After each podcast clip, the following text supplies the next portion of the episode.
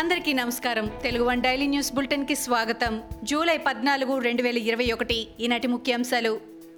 CBI కోర్టులో తాజాగా YS Jagan అక్రమాస్తుల case విచారణ జరిగింది. పెన్నా కేసులో సీఎం జగన్ తదితరులు డిశ్చార్జ్ పిటిషన్ దాఖలు చేశారు. పెన్నా ఛార్జ్ షీట్ నుంచి తన పేరు తొలగించాలని జగన్ విజ్ఞప్తి చేశారు. అటు తెలంగాణ మంత్రి సబితా ఇంద్రారెడ్డి కూడా డిశ్చార్జ్ పిటిషన్ దాఖలు చేశారు.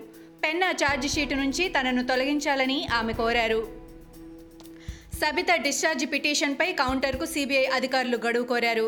సబిత డిశ్చార్జ్ పిటిషన్పై తదుపరి విచారణను సిబిఐ న్యాయస్థానం ఈ నెల ఇరవై రెండుకు వాయిదా వేసింది.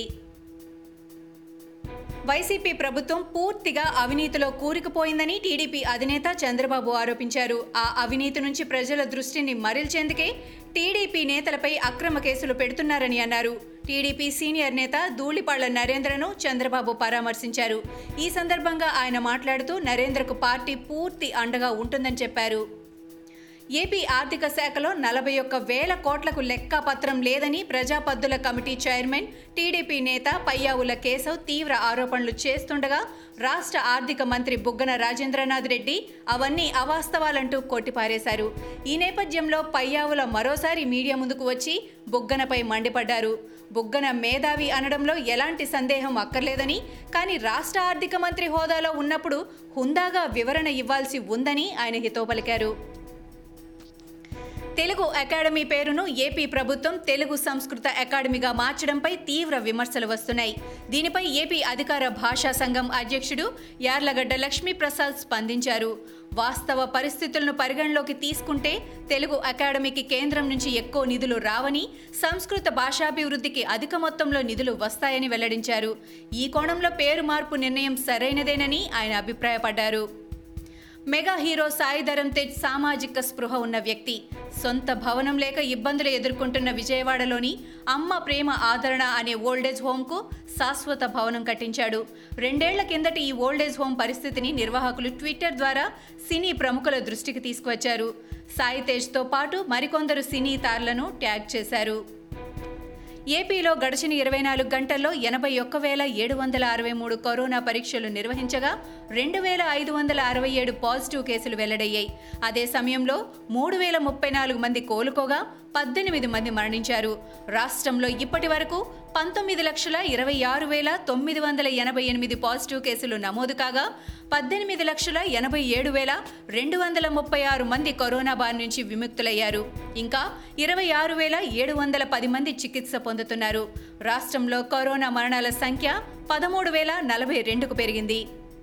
ఇటీవల జోనల్ విధానానికి అడ్డంకులు తొలగిపోయిన నేపథ్యంలో రాష్ట్రంలో వేలాది ఉద్యోగాల భర్తీకి తెలంగాణ ప్రభుత్వం నిర్ణయించింది. రాష్ట్రంలో సరికొత్త జోనల్ విధానానికి కొన్ని రోజుల కిందట రాష్ట్రపతి ఆమోదం తెలిపారు. దాంతో తెలంగాణలో యాభై వేల ఉద్యోగాల భర్తీ చేయాలని సీఎం కేసీఆర్ అధికారులను ఆదేశించారు. కాంగ్రెస్ నేత రాహుల్ గాంధీతో ప్రముఖ ఎన్నికల వ్యూహకర్త ప్రశాంత్ కిషోర్ భేటీ అయ్యారు. ఈ సమావేశంలో ప్రియాంక గాంధీ కూడా పాల్గొన్నారు. వచ్చే ఏడాది పంజాబ్ అసెంబ్లీకి ఎన్నికలు జరపనున్న నేపథ్యంలో ఆ రాష్ట్ర కాంగ్రెస్లో విభేదాలు తీవ్ర స్థాయికి చేరుకున్నాయి. సీఎం అమరీందర్తో నవజోత్ సింగ్ సిద్ధు విభేదిస్తున్నారు. ఈ నేపథ్యంలో గాంధీలతో ప్రశాంత్ కిషోర్ భేటీ కావడం ప్రాధాన్యతను సంతరించుకుంది. అయితే పంజాబ్ ఎన్నికల గురించి వీరు చర్చించుకున్నారా? లేక జాతీయ స్థాయిలో తృతీయ కూటమి ఏర్పాటు చేయాలనే కోణంలో భాగంగా కలిశారా? అనే చర్చ జరుగుతోంది. మన దేశం తొలి కరోనా పేషెంట్గా కేరళకు చెందిన వైద్య విద్యార్థిని రికార్డు పుటల్లోకెక్కారు. చైనాలోని వ్యూహాన్ యూనివర్సిటీలో మూడో సంవత్సరం మెడిసిన్ చదువుతున్న ఆమె తొలి భారతీయ కరోనా పేషెంట్గా గుర్తింపు పొందారు. రెండు వేల ఇరవై జనవరి ముప్పైన ఆమెకు కరోనా పాజిటివ్గా నిర్ధారణ అయింది.